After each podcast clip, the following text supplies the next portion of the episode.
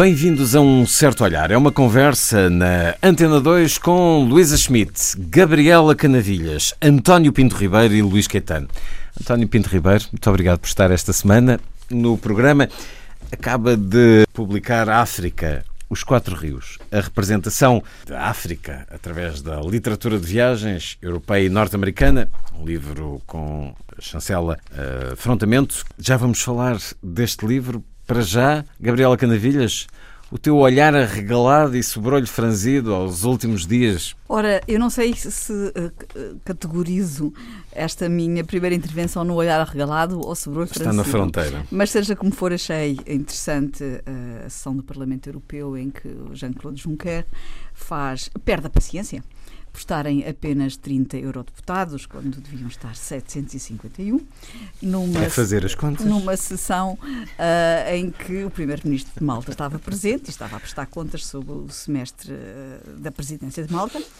E este incidente e esta falta, de, quer dizer, há aqui dois, dois, dois pontos de vista. Um é a, a perda de paciência do Juncker, que eu não deixo de, um, de sublinhar positivamente. Porque Quer dizer que ele está vivo? Não, exatamente. Para além de apreciares a atitude sanguínea, que já não víamos desde que ele discutiu com o Sr. Farage, não, achaste demonstra, que ele tinha alguma razão ou não? Só demonstra que uh, a famosa igualdade dos 27, eu já nem digo os 28 e os 27 no quadro da União Europeia, assenta de facto numa teorização política uh, e uma construção de um conceito de união e que essa teorização muitas vezes revela-se uh, enfim fraca na medida em que sabemos bem que os países que têm mais força económica e mais relevância uh, económica basicamente são aqueles que têm importância política. Portanto, estás a dar-lhe razão quando ele dizia que se fosse a senhora Merkel a estar ali em vez do primeiro-ministro de Malta, a sala estaria cheia. Completamente. Mas tive a oportunidade de escutar representantes de todos os partidos portugueses Eu no Parlamento Europeu e nunca,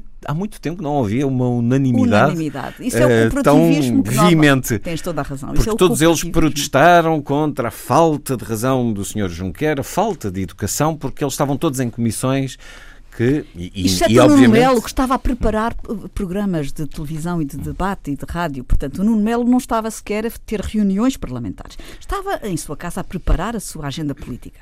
E ele acha que isso é uma justificação para faltar um plenário.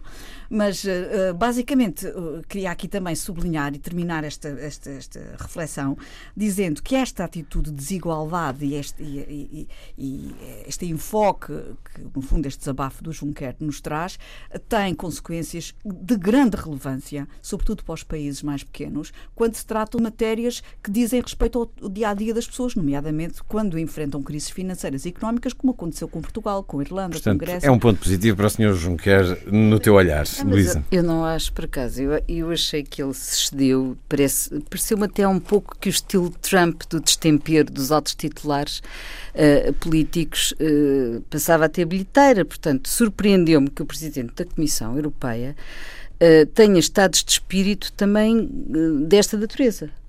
E uh, terá ele, quer dizer, fiquei a pensar, terá ele oscilação de humores graves? Hum, mas tinha alguma Porque, razão ou não? Não, é como toda a gente sabe, toda a gente sabe, o trabalho dos deputados europeus distribui-se por inúmeras tarefas, muitas das quais, efetivamente, não decorrem na sala, na sala do plenário. Isso é verdade, é o que, aliás, vieram alguns deputados europeus dizer. Posto isto, também é verdade, não tínhamos ilusões uh, quanto às graves disfunções uh, organizativas das estruturas comunitárias, uh, sei lá, desde a permeabilidade aos próprios lobbies até à burocracia inoperante, a euroburocracia inoperante. Digamos que ridículo, que foi a expressão um, utilizada por Juncker, é aquela viagem que os eurodeputados fazem uma vez por mês para Estrasburgo são caminhões Sim, e caminhões, isso, milhões e, e milhões, é, isso é ridículo, porque é, todos estão de acordo que é um disparate, mas ela continua. E que é um dos grandes é uma das grandes faturas da despesa do, do, do, da Comissão Europeia. Do, administrativa Europeu. Agora, posto isto, portanto, no fundo, esta, este, este aspecto da euroburocracia que eu acho que é preciso um, combater, um, acho que a restauro, o restauro da União Europeia de que tanto precisamos passa também por uma mudança profunda uh, das rotinas é? dos eurocratas, mas daí até dizer que o Parlamento é ridículo uh, pareceu-me um bocadinho excessivo e pareceu-me um bocadinho a Trump. Acho que o Sr. Juncker há muito tempo que se que reivindica de um estatuto especial, uh, de alguma forma baseado na sua na sua emotividade permanente, não é? Ele é uma pessoa de humores e, portanto, acha que lhe é legítimo ter estes humores uh, e, portanto, aqui manifestou-se uh, nesse aspecto. Agora, ele é um dos corresponsáveis do estado da situação da euroburocracia uh, na Europa e, portanto, de alguma forma, se os deputados têm ou têm este comportamento ridículo nas palavras dele, ele terá certamente muito contribuído para que isto tivesse acontecido. Relativamente ao melhor, uh, queria assinalar aqui que foi publicado esta semana o, o, o despacho da flexibilidade curricular que temos falado aqui, portanto, a partir de agora, a partir, melhor, do, do próximo ano letivo, as escolas podem ter mais 5 horas, ou pelo menos ter 5 horas letivas, cujo uh, conteúdo curricular depende exclusivamente de, de, decisão da escola. O que traz aqui uma, um novo uma mundo de possibilidades, uh, nomeadamente adaptar ou integrar nos currículos escolares uh, questões que têm a ver com a sua própria região, com a sua própria cultura territorial. Estou-me a lembrar das zonas rurais e mais ligadas ao meio agrícola podem ter disciplinas mais voltadas para esse campo, as zonas perto do litoral podem ter disciplinas ligadas ao mar, as artes podem ter aqui uma valorização eh, particular. Portanto, é um grande ganho do, do meu ponto de vista relativamente à oferta pedagógica que a partir do próximo ano já pode, já pode uh, beneficiar. Vamos tentar acompanhar o que será feito a partir desta possibilidade. Luísa Schmidt, o teu olhar a regalar nos últimos dias aqui? Duas coisas uh, que, se, que efetivamente começam a ser dramáticas uh, na sociedade em geral e outras mais na sociedade portuguesa. Uh, uma, das, um, uma, das, uma das questões que surgiu esta semana e que muito me arregalou os olhos e me preocupou foi o facto de dois estudos financiados pela própria indústria dos pesticidas terem mostrado resultados graves para, uh, para a utilização de pesticidas, sobretudo ao nível, no impacto uh, da, das, ao nível das abelhas, da afetação das abelhas e da... E hum, da que impacto? E, e impacto, portanto, estamos a acabar com, a, com as abelhas. E agora digamos que há aqui um dado novo, que é um estudo que foi amplamente financiado pela própria indústria dos pesticidas, as empresas Bayer Crop Science e a Singenta foram, dos, foram dois dos financiadores para a investigação. E depois, claro, ambas criticaram as conclusões dos cientistas uh, uh, que uh, realmente o que apontam é que é a, para a necessidade de restringir pesticidas que são muito utilizados, que se chamam neonic cotinoides e que são, são generalizadamente utilizados. Eles fizeram isto no Canadá, ao pé de campos de milho, e eh, este é um assunto que nos devia preocupar muito, porque efetivamente sem abelhas não há alimentação, não há polinização, não há, não há comida, não, é? não há comida. Aliás, já hoje nós temos eh, no, no sudoeste alentejano, nas estufas do, dos frutos vermelhos, já há pessoa, já há um conjunto de empresários, eles próprios têm uma, uma, têm uma colmeia de abelhas e levam-nas de, de, uma estufa para as outras. Em termos internacionais e mundiais e globais, é gravíssimo o que se passa com as abelhas, justamente por causa disso. É, é tão na base da capacidade de produção agrícola que depois nos dá os alimentos. Por isso é que este é um tema que, eh, para o qual temos que ter muita atenção e, achei, e acho que é de louvar, e, e sublinho isto, muitas vezes há aquela ideia de que os cientistas, quando são financiados pelos grandes, pelas grandes uh, corporações, não revelam exatamente os dados ou têm mais pudor em fazê-lo. Neste caso, não foi isso que aconteceu e, portanto, um louvor à ciência deste ponto de vista e à sua independência, que é cada vez mais importante no, no mundo em que vivemos. Por outro lado, à escala nacional, eh, tenho que sublinhar, nós estamos, amanhã é o Dia Mundial da Desertificação e Seca e Portugal está a atravessar um período extremamente grave desse ponto de vista. Temos as albufeiras a menos de 50%, o SAD com imensos problemas e, e se não há realmente já um, um programa de prevenção, Nós podemos ter uh, problemas até ao nível do abastecimento de água em alguns lugares uh, e para a agricultura, obviamente, vai, vai haver aqui um impacto muito grande. e sublinho que o Governo acaba de reativar a Comissão de Combate à Desertificação em Seca, que existia no, em 2005, 2000, quer dizer, que acabou por, por, volta de 2010 e que foi mais um disparate daqueles que se fez, porque como, não, como houve um ano com, com chuva, um ano úmido nesse, nessa altura, acabou-se por isso simplesmente e por outras razões também, provavelmente, por falta de visão e de estratégia política. E em Portugal nós estamos muito, muito cansados da falta de política preventiva e de pensarmos sempre que é as trancas à porta. Uh, portanto, uh, atenção, é preciso que estas comissões funcionem sempre.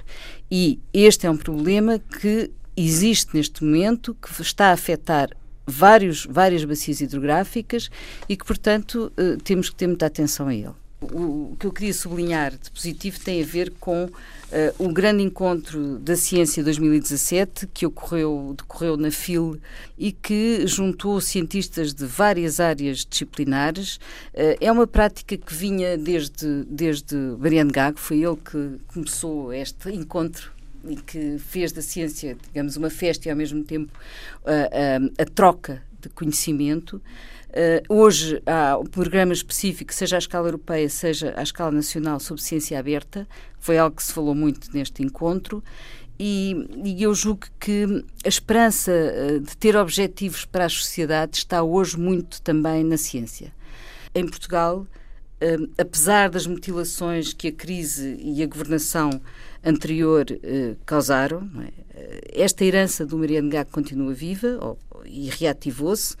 Eh, também havia, uh, pro, além de todos estes projetos em que cada um tinha que expor em sete minutos porque é que o seu projeto era interessante e porque é que ele contribuía para a sociedade, porque esta é a ideia da ciência aberta, a ciência tem que contribuir para a sociedade e tem que mostrar isso. Uh, e, por outro lado, também o programa Ciência Viva, que lá esteve e que espero que não pare de crescer. António Pinto Ribeiro, destaques do melhor e do pior nos últimos dias? Bom, do pior há um uma notícia que, que eu acho absolutamente chocante e inaceitável, que foi a interdição pelo Presidente da Junta de Freguesia de Cabeça Gorda de não permitir nem o velório nem o funeral de um cidadão da etnia cigana. Uh, eu acho absolutamente a justificação foi que ele não residia, não residia naquela freguesia. Que é completamente uh, patético. Até porque na freguesia ao lado e, disso, a autorização foi dada. Há aqui uma questão de fundo, que é o ritual da morte como o ritual de nascimento, são fundamentais para que as famílias, as comunidades, eh, de alguma forma, deem continuidade à vida. Quer dizer, faz parte da continuidade da vida da comunidade que as pessoas, quando se despedem desta vida, estejam de alguma forma sejam cuidadas. Temos que é uma fronteira do humanismo que não se pode ultrapassar. Fosse o senhor vivesse na Austrália, não importa onde, é absolutamente, do meu ponto de vista, inaceitável que ele tivesse tido esta atitude, que é naturalmente uma atitude profundamente racista e que eu acho que espero que seja condenável e a família teve que transportar o corpo e ir a outra freguesia para poder eh, enterrar o seu familiar. Do ponto de vista positivo, eu vou dizer algo que me parece, porventura, para, para muita gente, para alguns, para alguns ouvintes, uma enorme banalidade.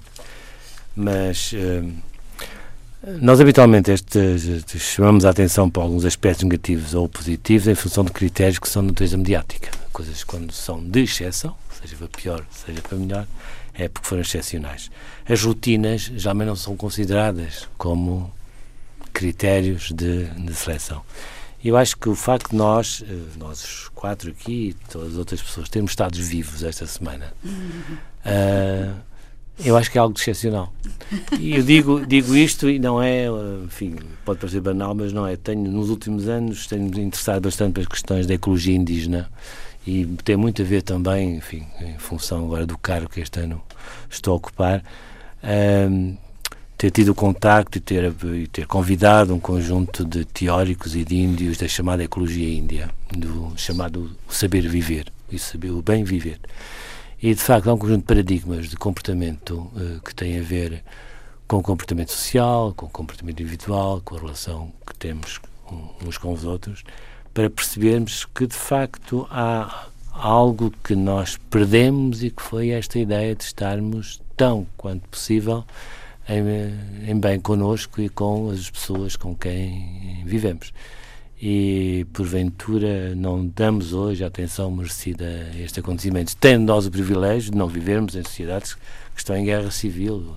O Brasil, a Nicarágua, a Venezuela, que correm o risco todos os dias de, de morrerem. E, portanto, à beira de um qualquer No conflito. meio destas exceções todas, eu acho que este, para mim, é um aspecto muito positivo. António Pinto Ribeiro, que é o coordenador-geral da Lisboa, capital ibero-americana da cultura. Já conversámos nesta rádio sobre isso e vamos voltar a conversar neste programa, mas antes olhar o livro agora publicado, África, os Quatro Rios. Estava-me a recordar de um livro de um fenomenal humorista, John Stewart, em que ele escreve a história de África na Idade Moderna é feita de guerra, doença, corrupção, repressão e pobreza. Também há montes de macacos e nunca precisamos de um casaco. O livro tem por título América, o livro. É uma sátira à política americana. Bom, era uma sátira quando ele foi publicado há seis ou sete anos. Entretanto, muito material se acrescentou. É uma sátira à forma como os Estados Unidos veem o mundo. Um livro de John Stewart com a equipa do Daily Show, que ele, entretanto, deixou mas a verdade é que chama a atenção para os séculos de colonialismo europeu em África que criaram imagens estereotipadas que a literatura e o cinema se encarregaram de difundir. Bem, nos lembramos todos dos filmes do Tarzan que víamos quando éramos um bocadinho mais novos.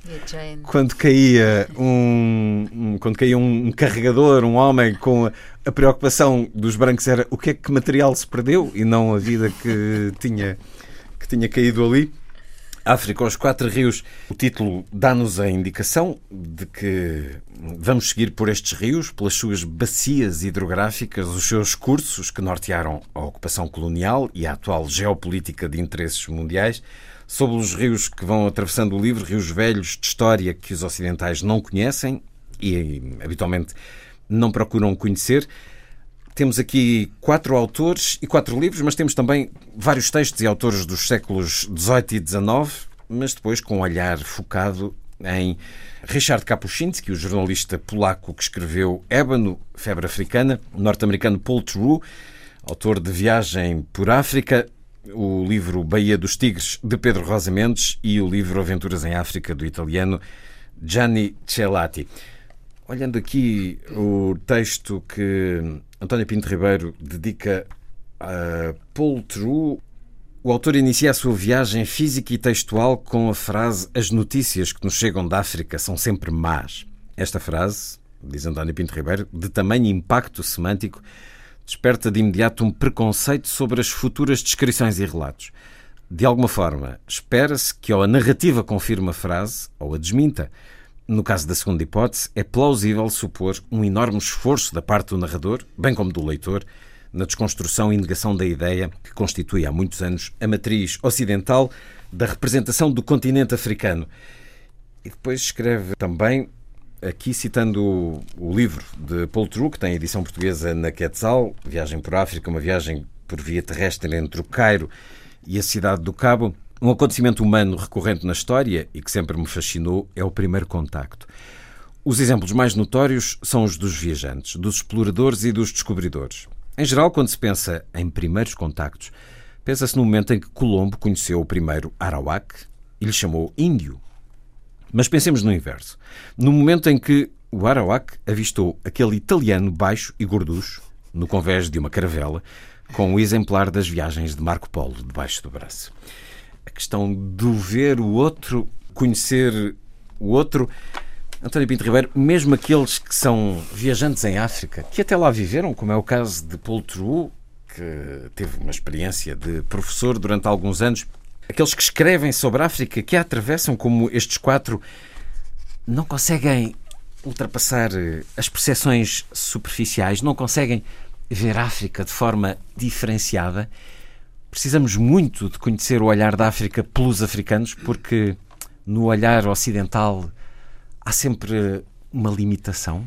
Este livro surge do seguinte problema: que tipo de continuidades ou descontinuidades existem entre aquilo que era a representação da África do século XVIII e XIX, através dos viajantes e exploradores que partiram para a África e que partiram, enfim, com como, como aventureiros, como os exploradores, como militares, os Richard Burton, os, os monks, todos esses. Mas que partiram também como emissários e representantes dos impérios. Hum. Quer dizer, fazia parte de, das lógicas imperialistas dos países europeus ocuparem os terrenos. E conhecerem-nos.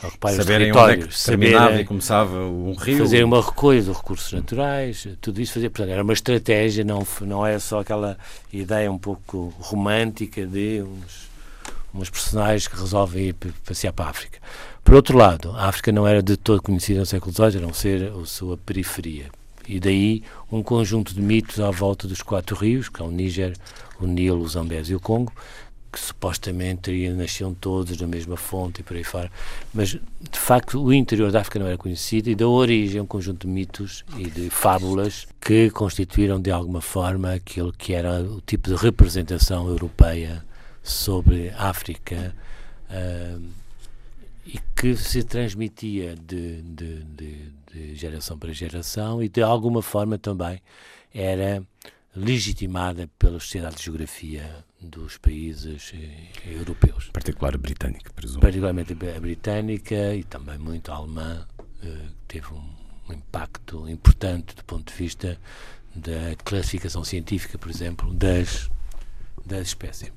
Há imensas situações que, de alguma forma, contribuem para a criação de uma ideia de África havendo algumas situações de exceção de alguns exploradores que condenavam a escravatura ou que tinham outras ideias, nomeadamente aqueles mais próximos dos estudos naturistas e da flora e, e da fauna. Mas habitualmente era a ideia de que o homem branco era a tutela era a e tutela. o negro era o ignorante que precisava dessa orientação. Mas isso justificava-se também com a teoria das raças, enfim, tudo isso. Há, há todo um, há todo um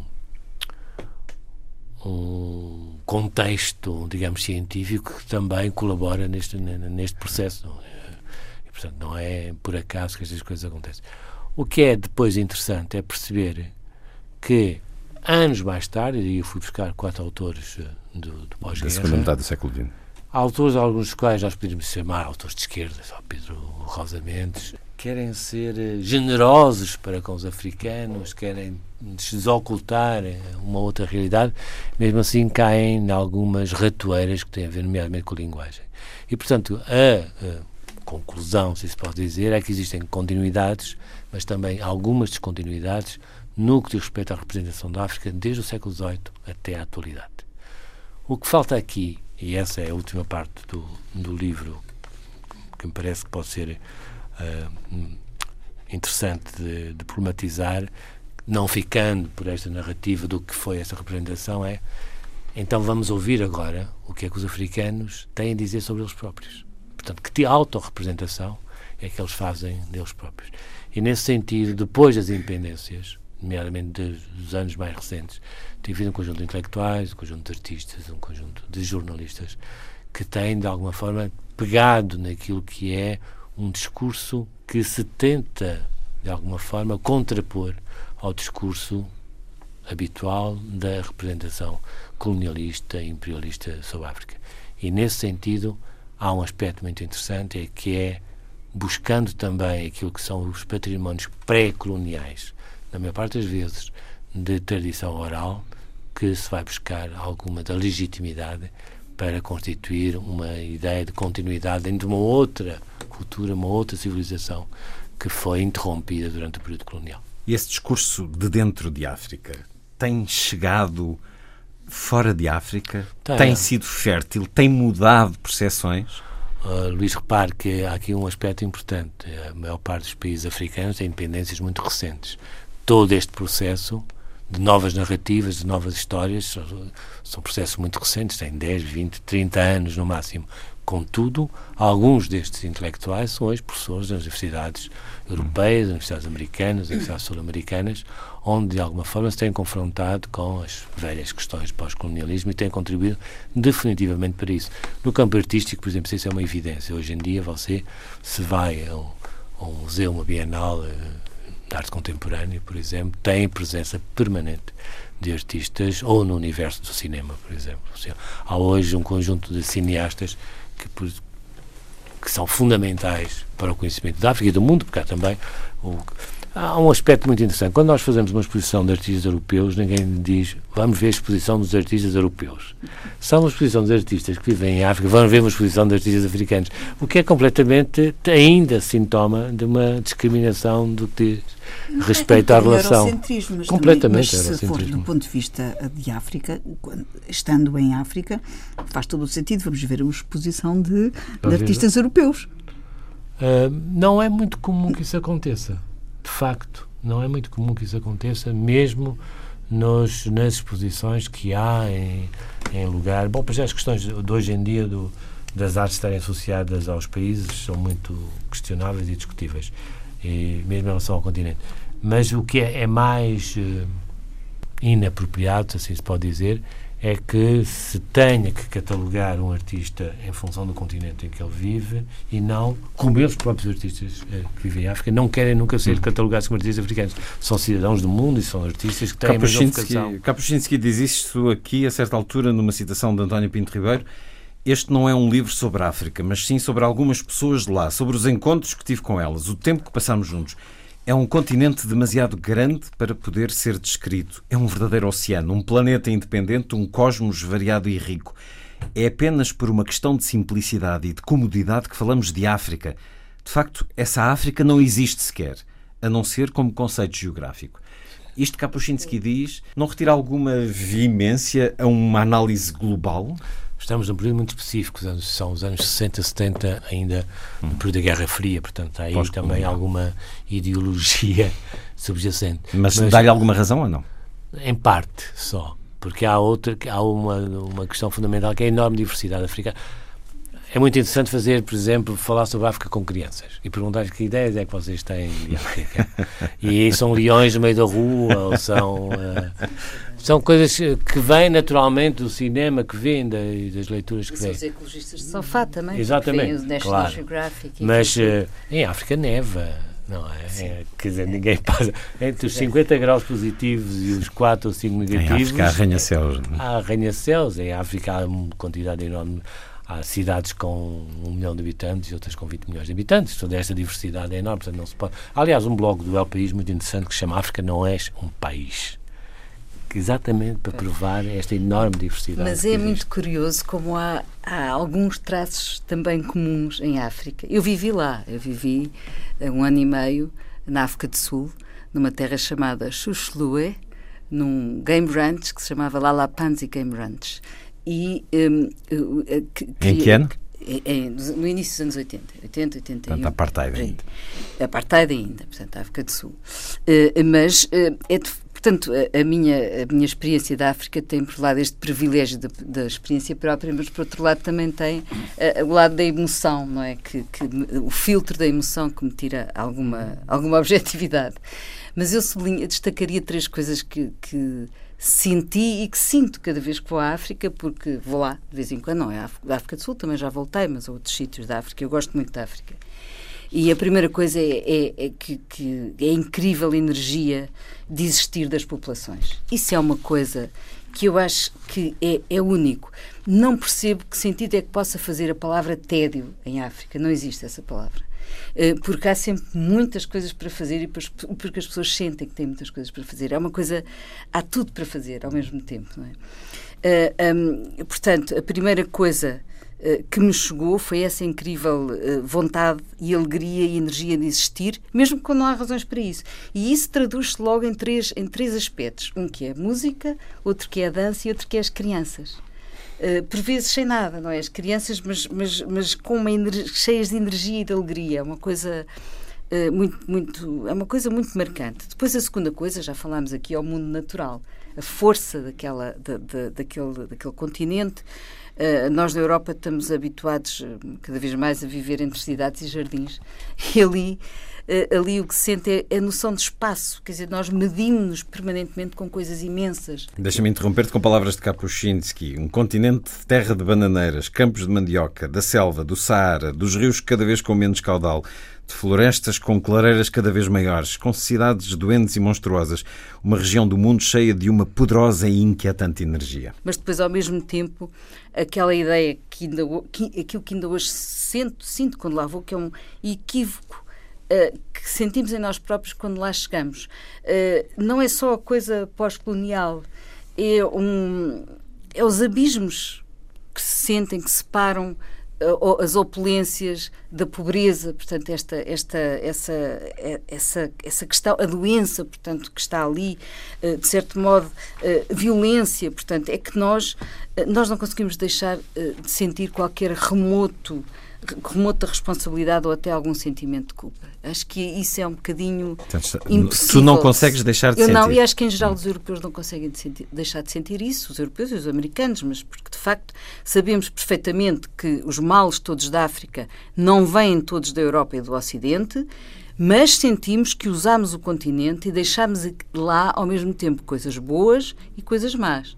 Tu sentes isso, Gabriela? Ah, tu, tu nasceste em África. Sim, mas só por acaso. Sentes esta. A minha passagem por África é muito. Bem, é sim, muito bem sei. De qualquer forma, há algo de África em ti que nasceste lá. Como é que sentes este peso moral da corresponsabilidade do estado das coisas que a Luísa referiu e que é generalizado, creio. É, é interessante eh, começarmos a fazer conjecturas do o que é que seria o continente africano se a relação da África subsaariana com o resto do mundo fosse, tivesse sido diferente daquela que foi no século XV, XVI, quando começou a ser exaurido e depredado de, completamente pela, pela, pela, escravatura e pela forma como foi, como foi utilizado estas características especiais da África que a mantiveram num reduto uh, permeável a ser colonizado, permeável a ser conquistado, a ser uh, completamente pauperado nos seus, nos seus recursos naturais, fizeram dela, de facto, algo que chegou ao século XX, XXI, em estado, ou melhor, numa fase, numa decalagem em relação às outras civilizações. E agora eu pergunto, se em vez de termos uh, os europeus e os outros retirado o seu sangue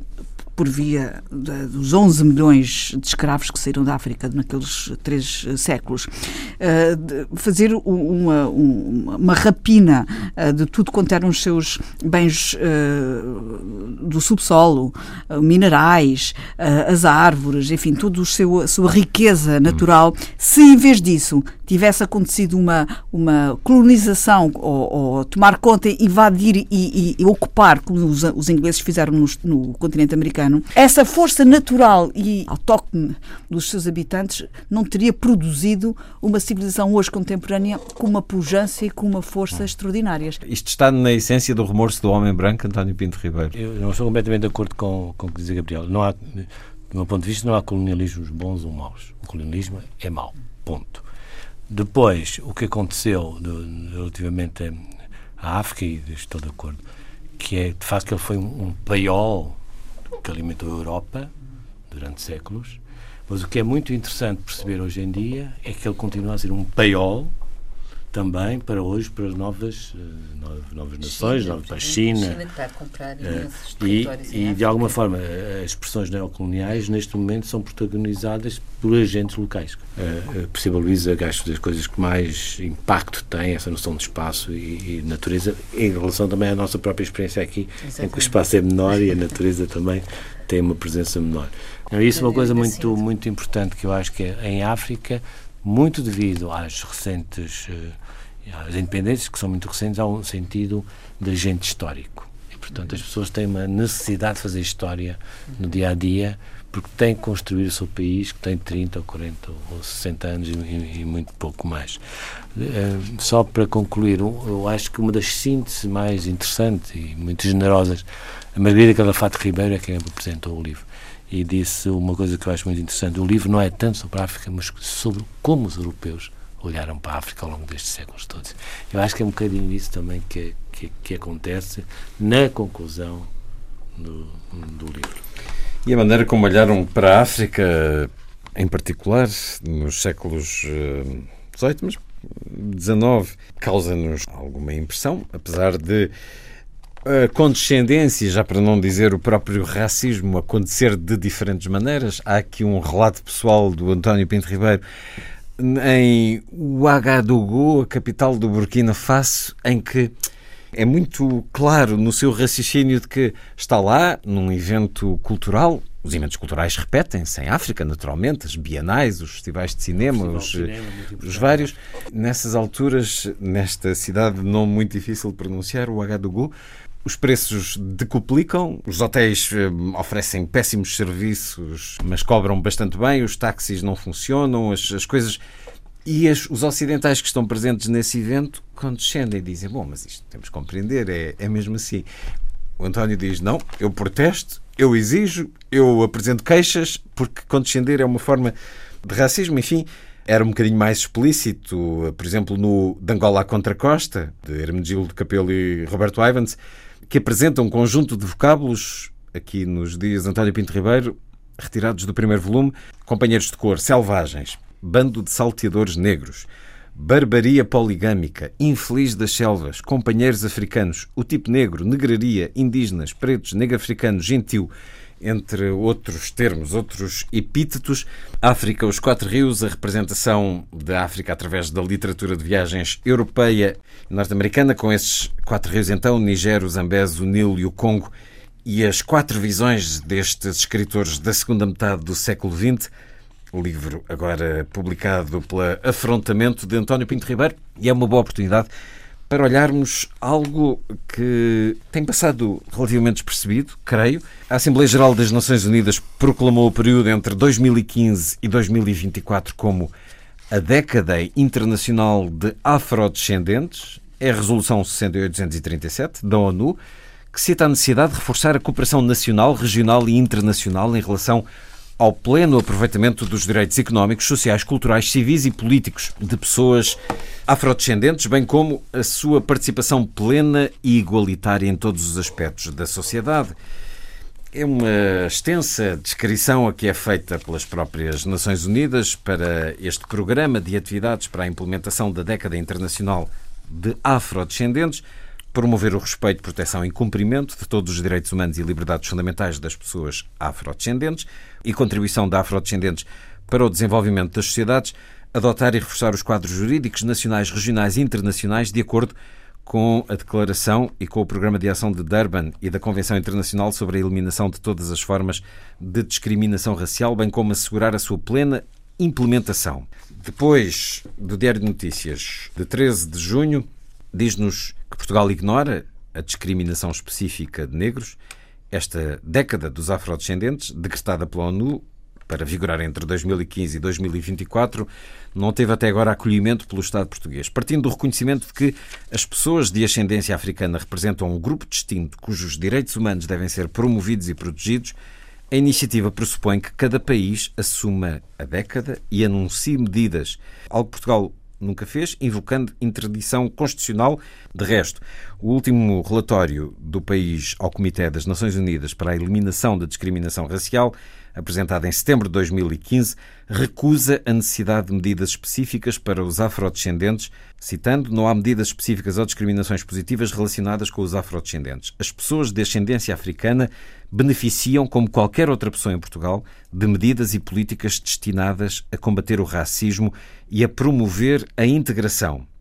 Mas esta afirmação mereceu, em dezembro de 2016, um vigoroso protesto assinado por 22 associações de representantes de afrodescendentes numa carta aberta dirigida à ONU. Nesta, denuncia-se a ausência de reconhecimento da especificidade e gravidade do racismo e da exclusão social de que os afrodescendentes negros são alvos no nosso país, reivindicando-se um plano estratégico especificamente orientado para eles, para os afrodescendentes negros, insistindo na necessidade de recolha de dados. Mas tem essa introdução porque é um assunto complexo, mas sobre o qual vos peço a opinião, Gabriela Canavilhas, sobre este programa de atividades para a implementação da década internacional dos afrodescendentes.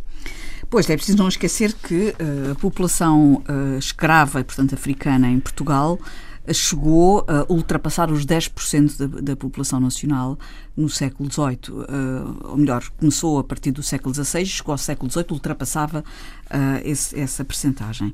E, portanto, uh, não há dúvida que nós temos um papel importante, nós portugueses, para lá de termos sido talvez um dos povos uh, que mais uh, transporte e tráfego de, mais ativos, de, mais no, ativos no ramo. Custa a, usar a expressão negreiros para, nos, para nos definirmos a nós próprios, mas é verdade que tivemos um papel muito relevante nesse domínio para, para as Américas.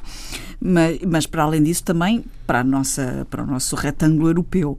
E, e portanto, é mais que óbvio que temos, até incorporado no nosso ADN, no nosso, no nosso sangue, hoje, muito desse sangue negro. A verdade é que por onde é que foram todos esses negros que estavam no nosso território? Eles não desaparecem por milagre, eles disseminam-se na nossa própria eh, genealogia. Nós hoje temos... Estão em nós. Exatamente. Nós hoje temos todos um bocadinho de sangue negro, de certa forma. Eu tenho sangue negro porque tenho uma, uma tetravó brasileira Pronto, temos responsabilidades, como é evidente, e temos uma proximidade a essa temática também muito, muito grande. A nossa passagem por África, eu não vou dizer que foi uma passagem eh, muito suave em hum. termos da nossa relação com, com os negros e a, e a, forma como muitos capatazes das fazendas os tratavam e a forma... A minha, eu lembro-me a minha mãe me contar, quando eu nasci eh, lá na maternidade em Sá da Bandeira, uh, havia uma maternidade para as, para as senhoras brancas e havia uma maternidade para as senhoras negras e, e, e ela disse-me que as condições em que estavam outras parturientes a ter crianças ao meu lado, era absolutamente de bradar aos céus. Isso obriga-nos, ou deve-nos levar a um programa específico daquilo que me parece ser uma discriminação positiva dos afrodescendentes? nós não podemos achar que temos a consciência tranquila. Isso nós não podemos achar. E acho que devemos ser alertados por programas dessa natureza e de outras a lembrar-nos que não temos a consciência tranquila nesse domínio. Mas aqui pede-se leis. Hum. E por que não? Olha à tua volta e vê quantos deputados negros existem no Parlamento, quantos presidentes de Conselho de Administração negros existem em Portugal, quantos banqueiros negros existem em Portugal. A, a elite portuguesa tem uma representação, para já de género, absolutamente desequilibrada. E do ponto de vista multirracial, qual é a representação multirracial? Atenção, como a Luísa aqui disse, ela é descendente negro, certo, mas, não necessita mas, de mas naqueles que são descendentes diretos, todos os mecanismos para nos alertar que é, é uma situação que ainda não está na nossa sociedade atual com uma representação igualitária e com, de alguma maneira, com. Eh, eu, eu, julgo que nós ainda não lidamos com o à vontade com o que deveríamos relativamente à igualdade racial em todos os, os parâmetros. Portanto, tu sugeres que existam leis de discriminação positiva, nomeadamente circunstâncias de trabalho. Neste momento, a, a lei portuguesa e, e, a lei, enfim, de uma forma geral, mas a lei, a lei é muito uh, clara nesse sentido. Não há diferenças. Não há discriminação, não mas há aqui discriminação. é o contrário. Aqui é uma discriminação positiva. Mas se não há discriminação na lei, não pode haver uma lei uh, Pronto, mas incentivar. Isso, isso é o que, foi o que disse o governo português. Porque isso são leis que contradizem as leis que já existem, hum. não é? Portanto, o que tem que haver é uma sensibilização e não só sensibilização, mas também medidas para além de legislação que, que, chamem não só a atenção para este, este desequilíbrio, apesar de tudo, de representação que ainda existe, mas para o incentivo de uma integração que eu acho que ainda está uh, aquém daquela que poderia ser. Mas posso fazer-te uma pergunta difícil? Estarias Sim. a favor de cotas, por exemplo? Não digo que não a lei portuguesa não faz diferença de género entre mulher e homem, yes. mas foram necessárias eh, eh, a existência de cotas para regular eh, discriminações em muitos parâmetros, nomeadamente no caso do género feminino. Estou perfeitamente aberta e acho que é, faz algum sentido ou muito sentido, cotas no que respeita a equilíbrio racial em certos domínios. Acho que há aqui duas mas, coisas. Mas cota não é bem uma lei. Sim, sim, é evidente. É diferente. É evidente que há um desequilíbrio no estatuto que afeta no estatuto social que afeta particularmente os afrodescendentes em Portugal. Uh, e tratando-se da maior parte de cidadãos que já são portugueses, este é obviamente uma patologia social e é um ponto inflamatório e, e que é de bom senso e de prudência alterar e corrigir. Aliás, quer dizer, todas as sociedades com desequilíbrios sociais acabam por ser, acabam por entrar em risco, em entropia, em conflitualidade e tornam-se, ficam sempre melhores e mais, quando, e mais produtivas e mais criativas e mais dinâmicas quando se corrigem os desequilíbrios sociais.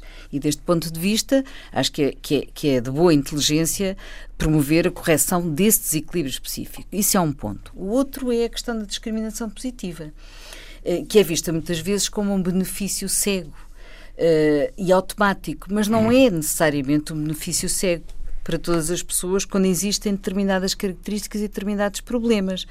Um, é até talvez a, muitas vezes a facilitação uh, do caminho para o equilíbrio social quando a exclusão social se torna um empecilho durante muito tempo. O que é que eu quero dizer, dizer com, com isto? A sociedade está cheia de discriminações positivas. Está, tem outras. Havia a questão dos gagos que não podem fazer a quarta classe, têm um adiamento porque, têm, porque foi, foi necessário fazer isso, não é? Porque uh, tinham que ter mais tempo. Isto é um exemplo. Estamos a falar de circunstâncias. Sim, não, mas, condicionamentos mas, mas, físicos. A, a, questão dos estudantes, por exemplo, os estudantes trabalhadores, digo agora a universidade porque lido com isso, os estudantes que são trabalhadores têm tolerância. É? Portanto, claro que não é, é uma coisa que não é exclusiva, mas a discriminação positiva ou nunca se começa a fazer, ou então tomamos a decisão de que um problema específico, que parece mais agudo estatisticamente, por exemplo, deve, deve começar a ser resolvido com discriminação positiva. E as medidas que, que traduzem isso eh, têm que ser ponderadas e programadas, obviamente, com muitas cautelas, até para não se criar a, a tal espécie de racismo invertido deveria, tal como a ONU propõe, julgo que deveria haver um, um plano neste sentido, que, mas que requer enorme bom senso e honestidade. Portanto, é um trabalho exigentíssimo, não é para fazer de ânimo leve nem superficialmente. Digamos que Portugal, tendo respondido isto às Nações Unidas, tem casos de discriminação positiva, nomeadamente com os países africanos de língua oficial portuguesa. As faculdades têm um contingente de vagas. Sim, tem. A Faculdade de Medicina tem um certo número todas de vagas para todas elas para uh, candidatos dos países africanos de língua oficial portuguesa que entram com condições especiais, Sim, não entram com as mesmas médias que os uh, alunos. Portanto, aí já há uma discriminação positiva. António Pinto Ribeiro. Eu gostava de pegar naquilo que é a definição do racismo do, do professor Francisco Tencourt, que eu acho que é isso que está subjacente a isto, e que diz o racismo é, o preconce é um preconceito quanto à descendência étnica combinada com a ação discriminatória. Tudo que, quanto seja evitar este preconceito contra a descendência e a, a, a somar essa ação discriminatória deve ser combatido. Agora, há aqui um problema que é, isto é preciso, como vocês já diziam, é preciso uma enorme cautela no sentido de também não inverter isso de forma a criar um gueto que acabaria por funcionar ao Com uma recriminação. E por isso acho que há alguns eh, aspectos a tomar em consideração. Primeiro, ouvir os principais interessados ou seja, Exatamente, a comunidade afro, afrodescendente. Ouvi-los. Mas essa comunidade já se queixou nesta notícia que eu li. Inclusivamente há aquele estudo feito por uma colega minha onde mostra que na própria escola, e eu conheço até casos de pessoas que trabalharam comigo na, na investigação, que foram, eram dirigidas, por exemplo, para os cursos técnicos em vez de ser para, para a universidade, por exemplo. Até esse estudo que ela, que ela faz, não me lembro agora, não me recordo agora do nome de uma colega minha socióloga, ela faz esse estudo onde mostra isso, que há uma tendência para as escolas aconselharem a via técnica em vez de ser a via universitária. Sim, tal como aqueles de meios mais de, de Muitos desses movimentos reivindicam e reclamam algo que tem algum sentido, que é uh, o racismo manifesta-se também em relação à questão do emprego, ou seja, do ponto de vista da discriminação por acesso ao emprego, os negros estariam, em último lugar, seriam mais discriminados do que outros. E esta é uma relação muito importante, que é a relação da cor da pele com a pobreza. Uma vez perguntaram ao Ronaldinho, ao famoso jogador brasileiro, se ele se considerava negro ou branco. E ele disse: Não, eu sou rico. Porque, é, não, esta é uma questão de fundo. É, é, nós seremos mais racistas face a um chinês rico ou a um negro pobre? Ou seremos mais racistas face a um paquistanês pobre ou um chinês eh, doutorado em Harvard e que está portanto há aqui uma série de subtilezas que é preciso ter, ter em, consideração e que são e que são muito importantes. Agora há também um aspecto que é que, que é fulcral e que tem a ver com os direitos por exemplo de cidadania. E esses são fáceis de, de legislar. Quer dizer, não é uma questão tão complexa quanto essa e é uma das razões, é uma das pelas quais os movimentos dos ativistas negros uh, lutam é por uma série de de estatutos e de regalias que acham que devem ter direitos, nomeadamente no que diz respeito à cidadania, nomeadamente no que diz respeito àqueles que nascem cá, segundas e terceiras gerações, e, hum. e portanto, toda há uma complexidade. Agora, também há que considerar, e Gabriel dizia isso bem, há aspectos de natureza constitucional que é preciso ter em consideração. Não se pode criar leis que acabem por ser discriminatórias face a todos os outros E que ponham em causa a raiz e, o, e logo prime, um dos primeiros artigos da Constituição quer dizer que todos os homens são iguais, eh, independentemente do género, da raça, do credo. Depois, na mas prática, é preciso... Não é assim, Já não temos muito tempo, mas, eh, claro, António Pinto Ribeiro, coordenador-geral da Lisboa, capital ibero-americana de cultura, é possível um balanço dos primeiros seis meses, António Pinto Ribeiro? Creio que sim. Há, há alguns aspectos que eu que eu gostava que tivessem acontecido, a visibilidade de um conjunto de criadores, um conjunto de temas, um conjunto de problemas que nos eram desconhecidos entre nós, uh, um conjunto de clichês também aí que havia sobre a América Latina e os latino-americanos, que eu creio que nós estamos a contribuir para que isso de alguma forma, pelo menos, seja problematizado, a visibilidade. Aliás, referiu o Francisco Betancourt, que está com uma exposição, está uma exposição pavilhão do ponto de vista notável, um pavilhão sobre, do, sobre racismo. Depois há também outros aspectos que é o de alguma forma fazer com que uh, haja uma problematização num certo conjunto de, de, temas e de assuntos, alguns dos quais têm tido algum eco nas universidades. Algumas teses estão a ser desenvolvidas em função disso. E, finalmente, uh, creio que é contribuir para que Lisboa seja uma plataforma, eventualmente, de encontro entre supostamente coisas menos encontráveis nos últimos anos. Encontro e descoberta. Falámos já aqui da relação do nosso país, da nossa sociedade com a África, mas esta questão de Lisboa ser eleita eh, pela União das Cidades Capitais Ibero-Americanas para ser em 2017 a capital cultural deste universo tão diversificado em termos de geografia, clima, eh, cidadãos, línguas, economias, tradições, práticas culturais. Na vossa opinião, com a síntese possível, esta ideia de Lisboa ibero-americana, que afinidade sentem na, na, capital portuguesa em termos de uma colocação na, na grande Ibéria europeia e americana, Luísa Schmidt? Esta capital ibero-americana, se servir para ajudar a, a Portugal uh, leva mais a sério a grande cultura ibero-americana, grande cultura da América do Sul, ibero-americana, já terá valido a pena porque eu sinceramente mesmo olhando mesmo olhando para a universidade mas não só não é? Uh, acho que uh, há aqui um, um, déficit grande nosso relativamente à riqueza do que é a cultura ibero-americana. Há, um, há um, desequilíbrio enorme quer dizer nós muito mais facilmente uh, vamos eh, para a cultura uh, anglófona, não é? Claro. Do que para. Mas, mas de facto, é uma, é, uma, é uma, riqueza enorme, é, uma, é muito interessante, não é? E fazê-lo em conjunto com Espanha, acho que ainda pode ser mais, mais forte, não é? É mais fácil resgatar em conjunto, todo, todo este déficit que nós temos em conjunto com a Espanha e por isso acho que é eh, uma ótima. Acho que tem sido muito interessante. Eu tenho, tenho ido ao que posso e tenho aqui, já falámos já na Antena 2, já temos, uh, enfim, projetado alguns dos importantes eventos que acontecem neste ciclo de programação e, e, e julgo que temos um, um, mundo enorme ainda para, desco para descobrir com imensa força e imensa criatividade e, e, este é um contributo importantíssimo para suprirmos essa, essa, essa falta isto é uma questão uh, pós-colonial também, curiosamente, não, não é? Mas aqui da descoberta. É conhecer aquilo que não conhecemos uh, do outro, de outras realidades. Mas, uh, Sabe, uma das dificuldades e ao mesmo tempo um dos fascínios que esta proposta tinha era o de tentar, de alguma forma, pôr em contacto, passa a expressão, dois universos diferentes, que é o universo de dois países que foram colonizadores e um Sim, conjunto vastíssimo de outros países que foram ex-colonizados, que são ex-colonizados. É isto que transporta em si um conjunto de conflitos, de pontos de vista e de narrativas substantivamente diferentes, e de facto é isso também. Um, ehm, o formato tem sido quase uma espécie de workshop de pensamento ao longo do ano, que, que eu acho mais positivo o que está a acontecer. Gabriel. E, sobretudo, traz um, um, manancial do conhecimento uh, cultural desta ponte uh, transatlântica que, para, para, os portugueses, tem estado muito centrada no Brasil.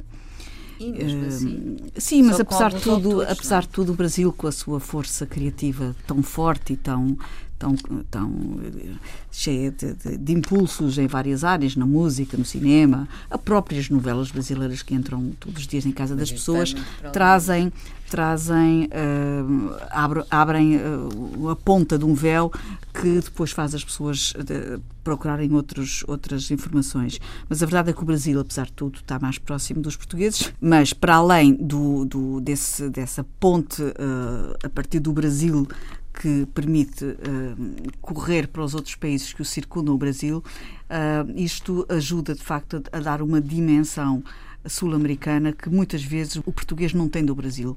Eu acho que o português olha para o Brasil eh, como um país irmão, um país eh, que tem eh, uma série de afinidades e esquece que é um país gigantesco e que tem uma cultura sul-americana. Ele próprio tem uma cultura exógena em relação a, a Portugal.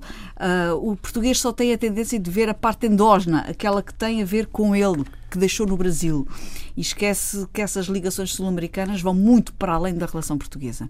E esta uh, forma uh, ampla uh, que traz a programação do António ajuda claramente a fazer essa ponte. Agora gostava só aqui a relação com o mundo latino-americano e até africano que o António tem tido do ponto de vista da sua experiência cultural, quer como programador, como professor universitário, faz com que ele seja a pessoa ideal e certa para conceber este tipo de aproximação cultural. Ah, há muitos anos, muitos anos mesmo, que o António percorre a América do Sul e, e a África e a Ásia, enfim, sobretudo a África e a América do Sul, e uh, é claramente a pessoa ideal para conceber este tipo de, de, de espectro largo da aproximação dos portugueses à América do Sul. Por isso as propostas são tantas e tão boas. Vou-vos pedir uh, sugestões do que quiserem, mas eu vou referir duas dentro desta programação, já aqui uh, foi dito de Racismo e Cidadania uma exposição até 3 de setembro no Pavilhão dos Descobrimentos, com a curadoria de Francisco Betancourt, que escreveu um livro extraordinário, Racismos, pela Temas e Debates Circulatores, no ano passado, e uma exposição 23, Joalharia Contemporânea na Iberoamérica, na Sociedade Nacional de Belas Artes, em Lisboa. É uma cartografia estética do adorno, a criação joalheira contemporânea nas diferentes latitudes da Grande Ibéria respirar num espaço vasto como está na Sociedade Nacional de Belas Artes. A concepção e produção é da PIN, a Associação Portuguesa de Joalharia Contemporânea. Tem a direção de Cristina Filipe, o desenho expositivo do designer Fernando Brizio e então é até 22 de julho. Participam cerca de 80 artistas dos 23 países da Iberoamérica e é algo a que muitas vezes não estamos atentos. A grande arte da joalharia que é possível ver com esta amplitude na Cidade Nacional de Belas Artes. Outras sugestões, Luísa Schmidt? Eu sugiro que vão ver ao Museu Nacional de História Natural e da Ciência uma exposição que vai abrir esta semana, que vai inaugurar esta semana, eh, que se chama Mar Mineral. É uma exposição dedicada ao Mário Ruivo, que nos deixou este ano, infelizmente, um oceanógrafo reconhecido, reconhecido mérito. E esta, esta exposição é bastante interessante, é, é, é ligada, articula a ciência e recursos naturais ao fundo do mar. E, e, portanto, tudo, toda, aquela, toda a riqueza que está uh, inerente no fundo do mar. E se nós olharmos para o mapa de Portugal, vemos 92 mil quilómetros quadrados de área imersa, e se pensarmos na plataforma continental, passaremos para 3 milhões e 800 mil quilómetros. Muitos algarismos. Vão ao Museu Nacional de História Natural ver esta exposição que abre dia 13. Gabriel. Eu tento sempre encontrar sugestões para fora de Lisboa, nós somos ouvidos no país inteiro. Festival Internacional de Música do Marvão.